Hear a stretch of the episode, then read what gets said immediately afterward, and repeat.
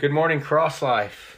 This is Ricky, and we are getting ready to jump right into our sermon. So, thank you for joining me this morning as we open the Word. We're going to open the Word, preach the Word, apply the Word, and see how the Word will shape us. We want to be completely submissive to how God has revealed Himself and to what He has revealed of Himself in His Word. Let's begin with prayer. Lord God, um, how good and great you are.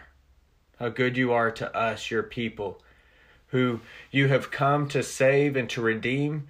And Lord, but you have not taken us out of this world. You have left us in this world. And Lord, while we are in this world, we want to glorify you. Lord, one of the chief ways that we glorify you is by submitting ourselves to your word. So, Lord, as we open your word, I do not pray for excellent speech. I pray for clarity, though so that what is preached is what is clear and what is true. And Lord, that these are not my words, but they are your words.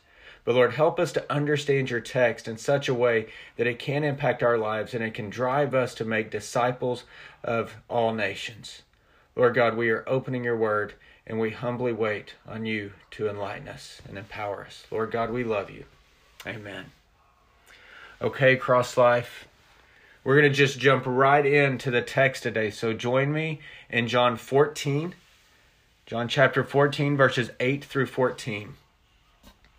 And so as you're turning there and as you're getting ready, I titled this sermon, Is Jesus Enough for You? Is he enough for you? Now, our initial reaction is going to say, Of course, he's enough. He's absolutely enough. But I'm asking you, as I'm looking at this text and I'm looking at Philip, I just want us to consider is Jesus really enough for us?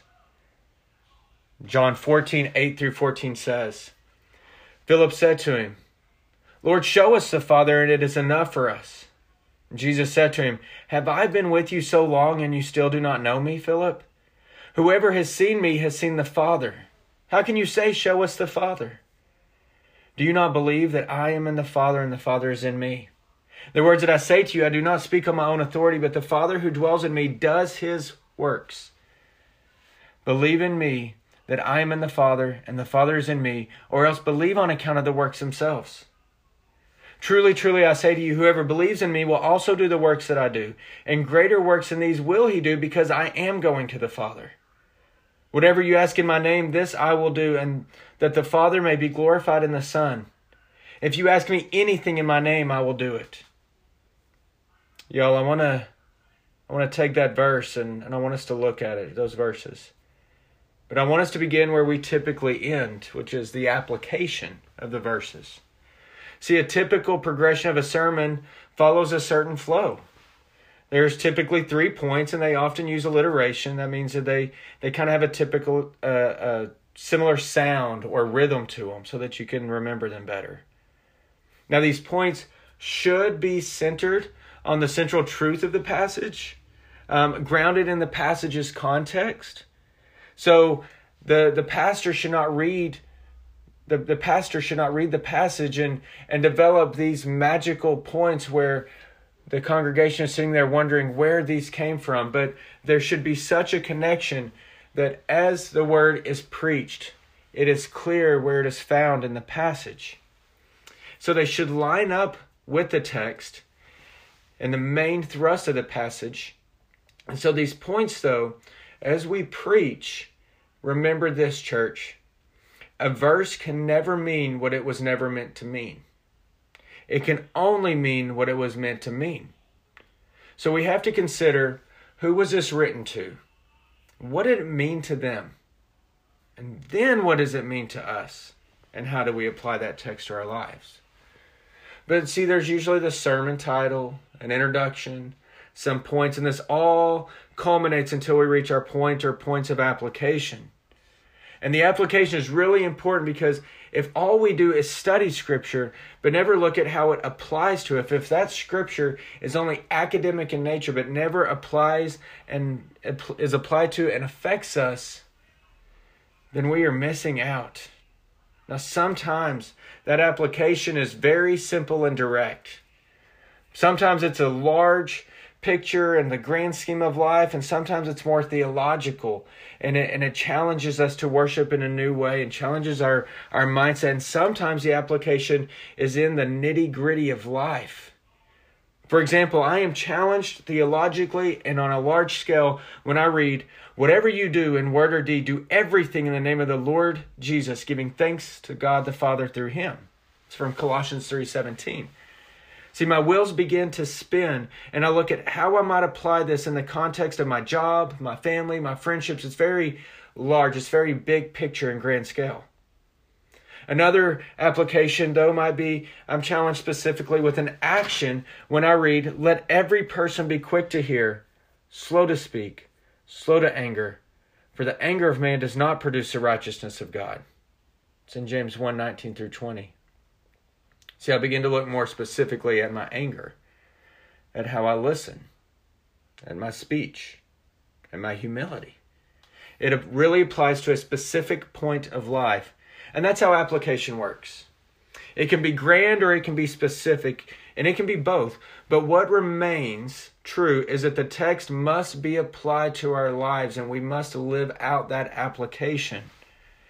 So a sermon typically builds to the application so that after we have studied the verses, after we have read God's word, we be, we then begin to wrestle with how do I apply that to my life. Today we're actually going to flip this and I'm going to give you the application at the beginning because the application at the beginning, I think, will frame the context. It'll help understand more of what's going on. So we're going to begin with the application. And here is the application of John 14, 8 through 14 for us today. And it is simply this Don't be like Philip. That's the application. Don't be like Philip. Now, with that application stated, that's how you and I are going to apply the text today. I want to begin moving through this passage. Let's read it again. Philip said to him, to Jesus, Lord, show us the Father, and it is enough for us. And Jesus said to him, Have I been with you so long, and you still don't know me, Philip? Whoever has seen me has seen the Father. How can you say, Show us the Father? Do you not believe that I am in the Father, and the Father is in me? The words that I say to you, I do not speak on my own authority, but the Father who dwells in me does his works. Believe in me that I am in the Father, and the Father is in me, or else believe on account of the works themselves. Truly, truly, I say to you, whoever believes in me will also do the works that I do, and greater works than these will he do, because I am going to the Father. Whatever you ask in my name, this I will do, that the Father may be glorified in the Son. If you ask me anything in my name, I will do it. Church, do you do you hear Philip there? We don't want to rush past his question. We need to keep it in context.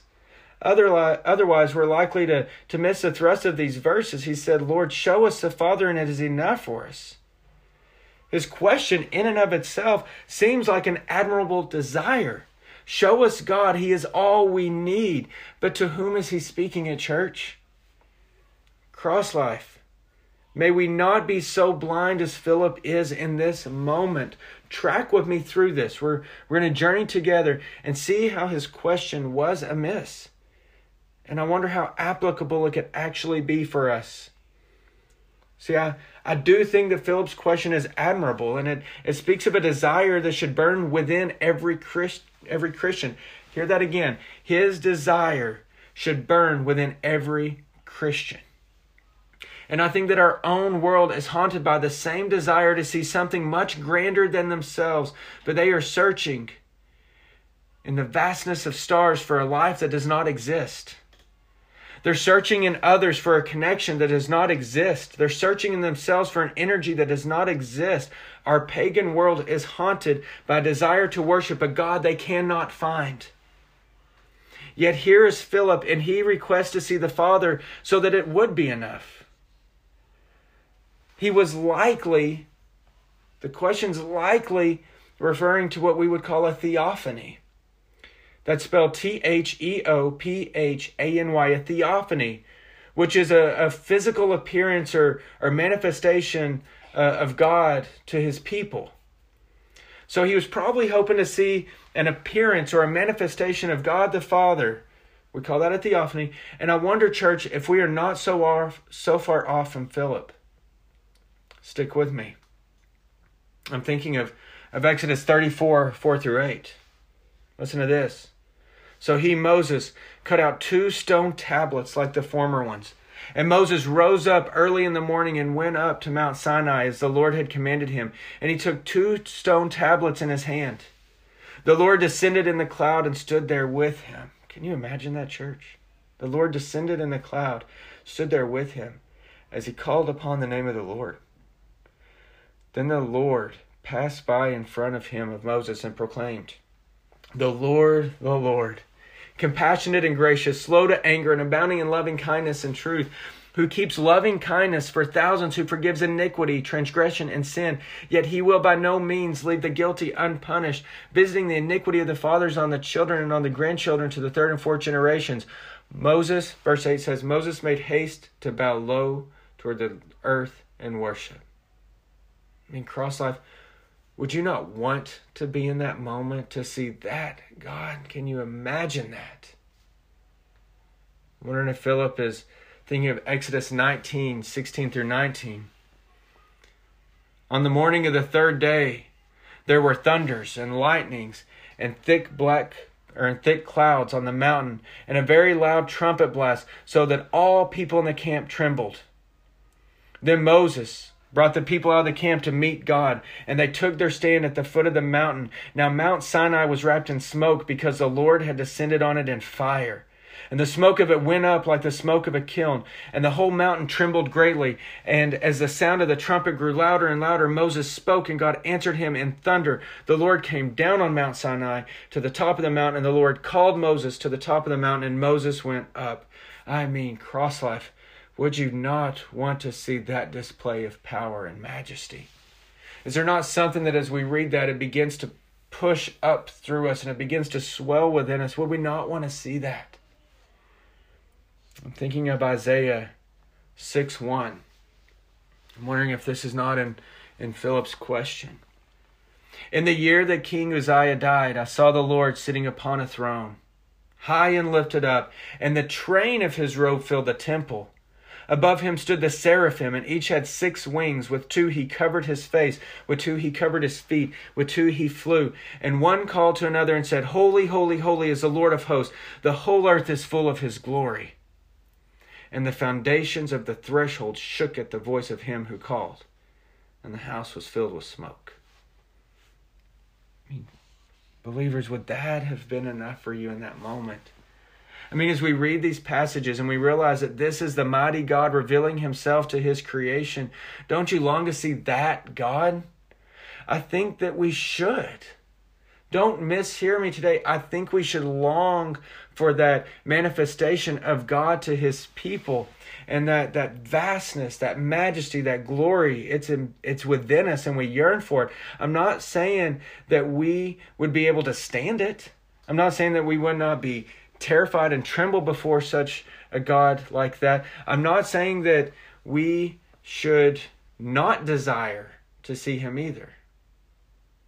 I think there should be something within the Christian that is attracted to those highly exalted manifestations of God. I mean, I'm thinking of the angel of the Lord who would appear to Abram and Hagar and Joseph and the Israelites and Joshua. And I'm thinking, give me one more here. I promise there's a reason for this. I'm thinking of Exodus 13, 21 through 22. It says, And the Lord went before them by day in a pillar of cloud to lead them along the way, and by night in a pillar of fire to give them light, that they might travel by day and by night. The pillar of cloud by day and the pillar of fire by night did not depart from before the people. I mean, what would that have been like? To look into the night sky and see a pillar of fire poised on its own, defying physics and leading you through the dark deserts?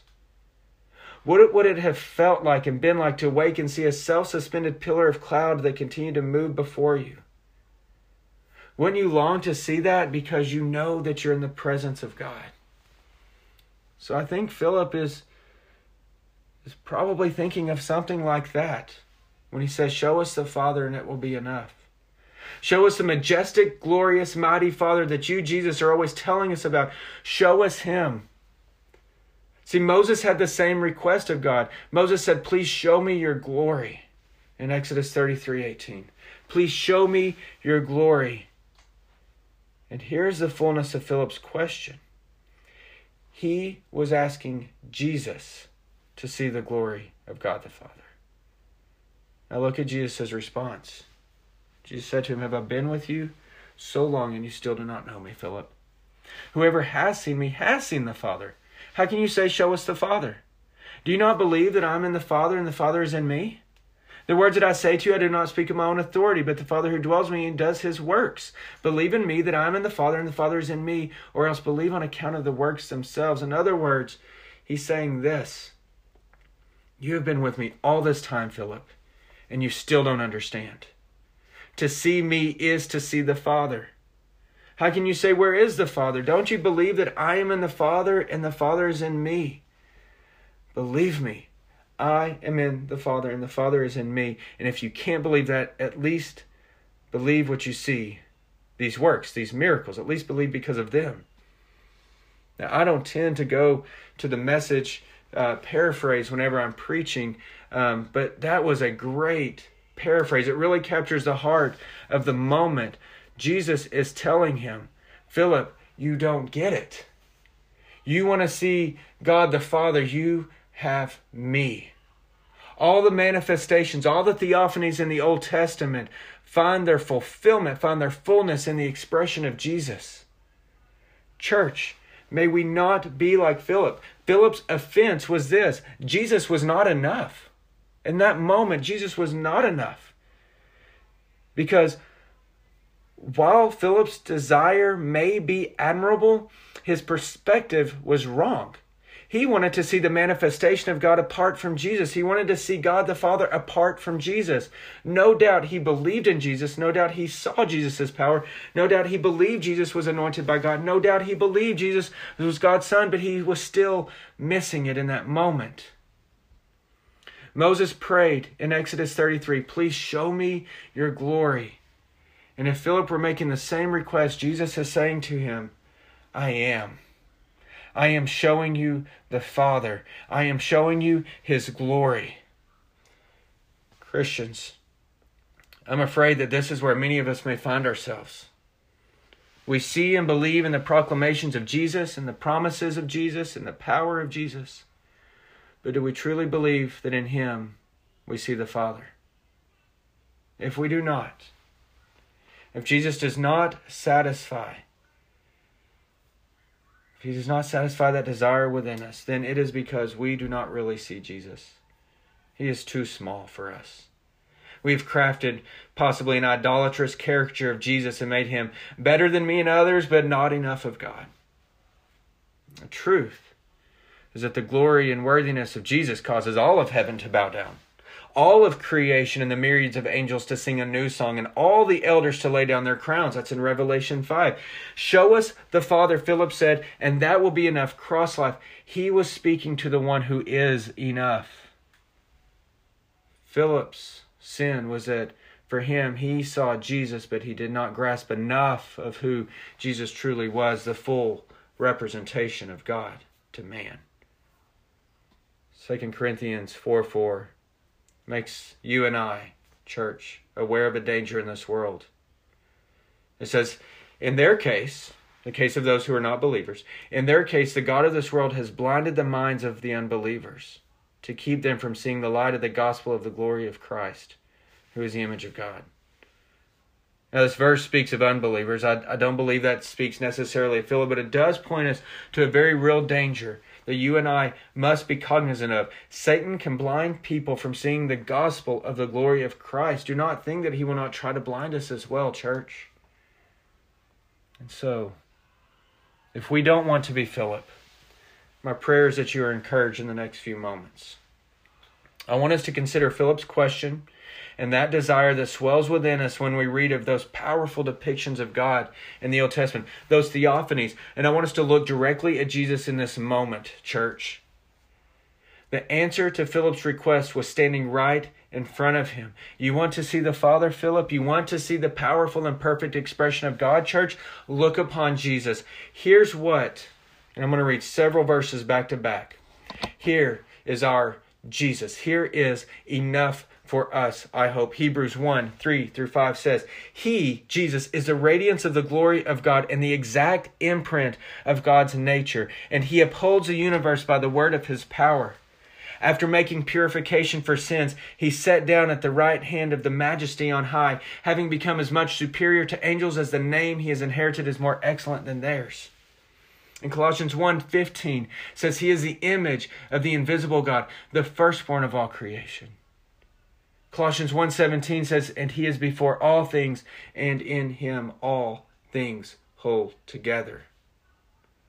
John 1:14 says and the Word became flesh and dwelt amongst us. And we have seen his glory, glory as the only Son from the Father, full of grace and truth. And Hebrews 8, 8 1 says, Now the point in what we are saying is this we have such a high priest in Jesus. We have such a high priest one who is seated at the right hand of the throne of the majesty in heaven. And 2 Peter 1:17 says, "For when he Jesus received honor and glory from God the Father and the voice was borne to him by the majestic glory, this is my beloved son with whom I am well pleased." And 2 Corinthians 4:6 says, "For God who said, let light shine out of darkness, has shown in our hearts to give the light of the knowledge of the glory of God in the face of Jesus Christ. And Revelation, last one here, Revelation 19, 11 through 16. Here's your Jesus church. Revelation 19, 11 through 16. Then I saw heaven open, and behold, a white horse. The one sitting on it is called faithful and true, and in righteousness he judges and makes war. His eyes are like a flame of fire, and on his head are many diadems, and he has a name written that no one knows but himself. He is clothed in a robe dipped in blood, and the name by which he is called is the Word of God. And the armies of heaven, arrayed in fine linen, white and pure, were following him on white horses. And from his mouth comes a sharp sword with which to strike down the nations. And he will rule them with a rod of iron. He will tread the winepress of the fury of the wrath of God the Almighty. And on his robe and on his thigh he has a name written King of Kings and Lord of Lords. And Colossians reminds us that all the fullness of God all the theophanies, all of the Old Testament depictions and portrayals and manifestations of God, all of the images that we have of God in all of his fullness, all of that, Colossians tells us, is pleased to dwell in Jesus Christ. Cross life, believers, Christians, can I ask you, do you see the beauty of Christ? Do you see the glory of God in him? Philip, faithful Philip, even struggled to comprehend the fullness of God dwelling in Jesus. Don't get me wrong. I'm not trying to create an emotional moment with us, but I am trying to raise our eyes to the critical assessment for ourselves. Is Jesus enough for you? Don't be Philip in the moment. Don't miss the glory of the Father in the presence of the Son. You and I, with the Spirit within us, are ever and always with the Son. We are always interceded for by the Son to the Father. I've titled this sermon, Is Jesus Enough? Because I believe that that is where Philip went wrong. For him, he did not see Jesus clearly enough to see that Jesus satisfied his own desires and that Jesus was more than what he sought. And now I ask you and I ask myself as we're reading these verses is Jesus really enough for us? I think that that's the thrust of those first few verses when Philip says, Show us the Father, and it will be enough. And Jesus turns to him and says, Have you not known me? If you really knew me, Philip, if you really saw me for who I am, you would know that the fullness of God is pleased to dwell within me. You can see the Father because you see me. Does that, does the, the weight of that right there, does that land on our hearts and does that begin to awaken us? Does it call out greater worship, greater praise? Does it demand more of our lives? I pray that whenever we get to these moments, that if we're sitting here in this moment and we say, I have not seen Jesus like that, or I've seen him like that, but I've fallen away from it, then we want to repent. We pray that God, you will give us new eyes, a new affection that sees you for who you truly are. You are the radiance of the glory of God to us. You are the Word who took on flesh, and we have seen your glory. Glory is of the only God. So, Lord, awaken within us that vision and help us to be captivated by that, by who you are in the Son. And Lord, help us to live lives accordingly. Now, I know I hit a prayer right there because I, I believe that that's just something that has to be born of God within us, it has to be renewed within us. But whenever we get to those moments, we want to repent. Repentance is a good thing. I want to move very quickly now. Very, very quickly, I have two more things to point out in light of Jesus clarifying to Philip that who he is. And, and he clarified this to all the disciples that to know him is to know the Father. It is only after Jesus clarifies his perfect union with the Father that he says, Whoever believes in me will also do the works that I do, and greater works than these will he do because I am going to the Father. It's John 14 12.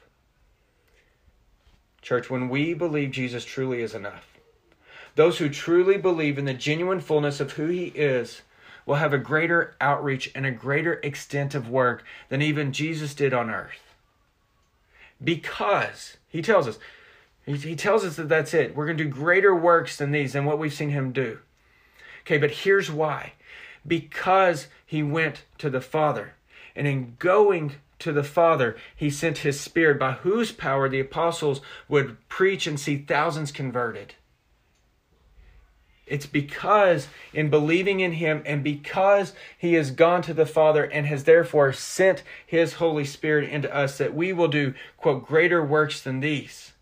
You and I have that same promise today, Cross Life where Jesus served and displayed his glory in a local setting and sphere of influence, you and I believers are full of the Holy Spirit, and we have been sent by Jesus as the Holy Spirit was, and he empowers us to do ministry where we are in a greater scope. We have a greater expanse that we can reach. I love how one commentary puts it, though. Listen to this. This commentary says miracles are important but some evangelists have done, quote, even greater things than these by preaching the good news to thousands of people. Because when the apostles preached, thousands were converted. There is power in the word, and the power awakens within men and women and children a need for a Savior. And in seeing the Savior lifted up, when Christ is lifted up, he will draw all men to himself. And in drawing men and women and children to himself, he is glorifying the Father. And these are great works that we do not want to miss. That as we go and we share the gospel of Christ, we are sharing the glory of God to the nations. And these are greater works than miracles.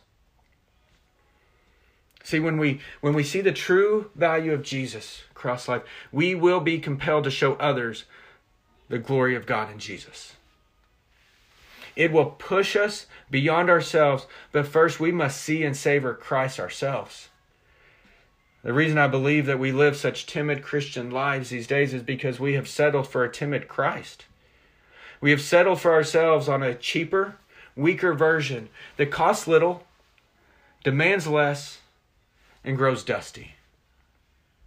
But the biblical Jesus, is a bold Savior who demands your allegiance, who faced down the powers of darkness and led them in open shame, and who triumphed, triumphed over them by defeating them on the cross. And he now sits in resplendent glory next to God the Father. That is the Jesus of the Bible, and that is whom you love, is that church whom you serve.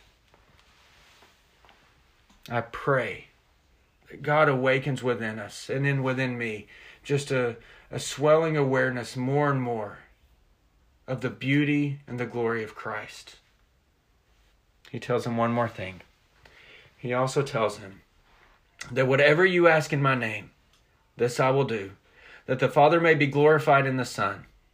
If you ask me anything in my name, I will do it. Church, this is not some magic incantation. They're not a magic three words so that you can tag on to the end of a prayer and get whatever you desire. What a sad distortion of a beautiful promise that is being preached in pulpits. I'm going to go so far as to say that that when we believe that Jesus truly is enough, that, that's the context for our passage, we won't pray in his name so selfishly. When we see him for who he truly is, it will change how we pray. 1 John 5:14 written by the same apostle says if we ask anything according to his will according to his will that's the phrase. If we ask anything according to his will if we ask anything in his name they're synonymous. We have what we have asked of him. So then church if we keep this in context of Philip's question and Christ comforting the anxious disciples because he's about to depart from them and will leave this world, we see that this is an assurance that he gives those who follow him because of his position with the Father. Because he is in the Father and the Father is in him, they and we today can have tremendous hope that He has the authority and the power to grant us the strength we need for the work we will do with our eyes set upon Him. So, your eyes set upon the glorious one.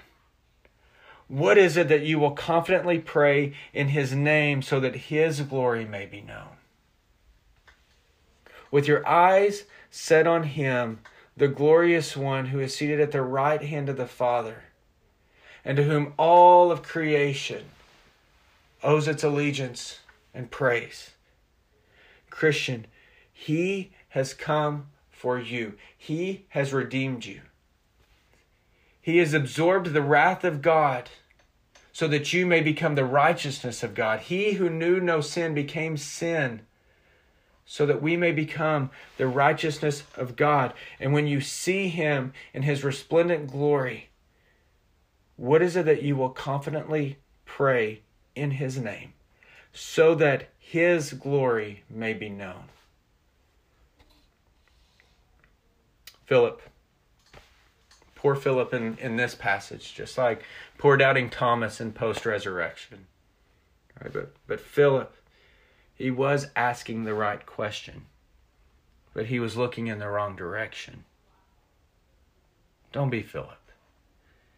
As much as we may be drawn to those manifestations of God in the Old Testament, and I think that those are good, they are no longer present or needed in the New Testament. Hear this because the manifestation of Jesus is so much greater. I want to say that one more time. Those manifestations of God in the Old Testament are no longer present or needed in the New Testament because the manifestation of Jesus is so much greater. Lord, awaken our hearts to that truth. We may become blind, though. We may become disenchanted. We may become forgetful. And when we do, we forget what we have known and we begin to search for something else, as Philip did, for something more. So I want to put it to you in this as I close. Cross Life Fort Smith and whoever is listening to this sermon. Jesus Christ is supremely excellent. And when we treasure Jesus as such, there will be a peace as we serve Him and tell others of His glory. And when we pray for His glory to spread, He whom is supremely excellent, He who holds all things together, He who bore our sins and shame on the cross, when we pray for His glory to be known, He will grant it, because that is according to His will. We do not need something else from God. We simply, truly need to see Jesus. Don't be Philip. See him. Lord God, I thank you for your word. And I pray that you, you guide us into understanding it more and more. That Jesus was not simply a man who walked this earth, was not simply a prophet, was not simply uh, a miracle worker, but he is and was the fullness of God in whom you were pleased to dwell. That Jesus is the radiance of the glory of God. He is much more than we are tempted to believe in. So, Lord, I pray for those who who seek you, that they see that you are found in and through your Son. So, God, thank you for your word. Lord, the seed has been scattered. Now I pray that you grow it within us, myself included. Lord, help me to see Jesus in all of his glory and majesty and all of his fullness. And help me to lay my life down and follow him. Lord God, we love you and I thank you for your word. Amen.